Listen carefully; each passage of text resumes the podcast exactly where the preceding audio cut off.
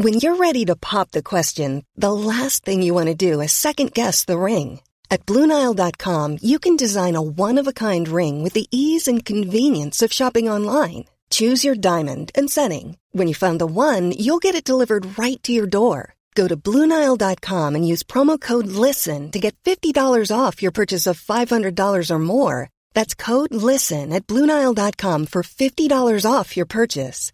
Bluenile.com code LISTEN. It's well known that older mothers have more complicated pregnancies.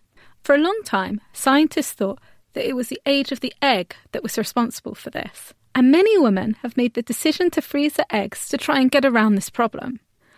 But new research from the Babraham Institute in Cambridge suggests that the age of the uterus is important as well.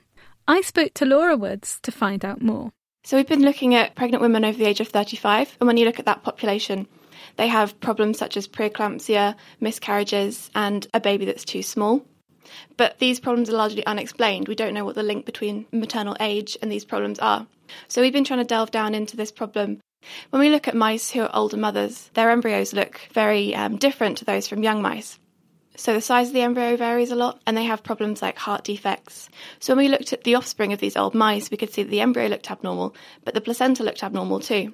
And a lot of the problems that I mentioned earlier, the miscarriages and preeclampsia and growth restriction, are often linked to abnormal placentas.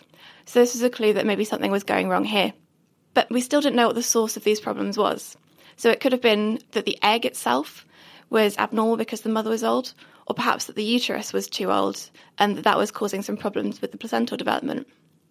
So we performed an experiment where we took embryos from an old mother at very early in pregnancy and transferred them into the uterus of a younger mother.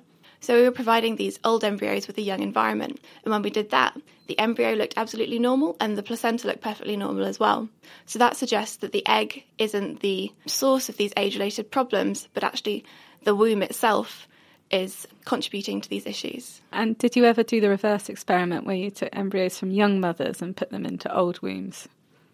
So we haven't personally done this experiment, but people in the past have done these experiments and they found that the reverse is true that when you take an embryo from a young mother and put it in an aged environment, the embryo in the placenta looks much worse. What's special or new about your study then? What have you shown that hasn't been demonstrated in the past? So we've really drilled down into the mechanism of this problem. Before we didn't know what was causing it, we could just see it visually. But we've done further experiments that show that some cells in the uterus actually don't respond to pregnancy hormones as they should do.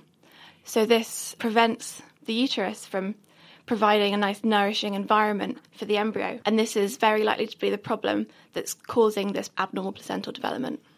The observations that you see in mice seem to be worse than in humans. So, why do you think this is, and why should our listeners care? So, when we look in the mouse situation, the majority of the defects we see can be rescued by this transfer process. The um, uterus is a massive part of that, whereas the egg doesn't play such a huge role in mice. But in humans, we know that older mothers have a significant increase in the number of eggs that are abnormal. And this is a big factor. But perhaps the uterine factor is slightly smaller, but still really important because we can see in populations of older women that they have a huge increase in these problems that I mentioned before. And the underlying cause of this is likely to be the uterine defect as opposed to the egg. Do you think your results have any implications for IVF? I think that currently there are no implications for IVF that we can really definitely say are true now, but there could be implications for women who are thinking of freezing their eggs. So you normally would freeze your eggs because you're planning on having a baby later in life, and egg freezing should preserve the quality of your egg. But actually, if the uterus is involved as well, just freezing your eggs might not guarantee you a healthy pregnancy. You have to think of the age of the uterus as well.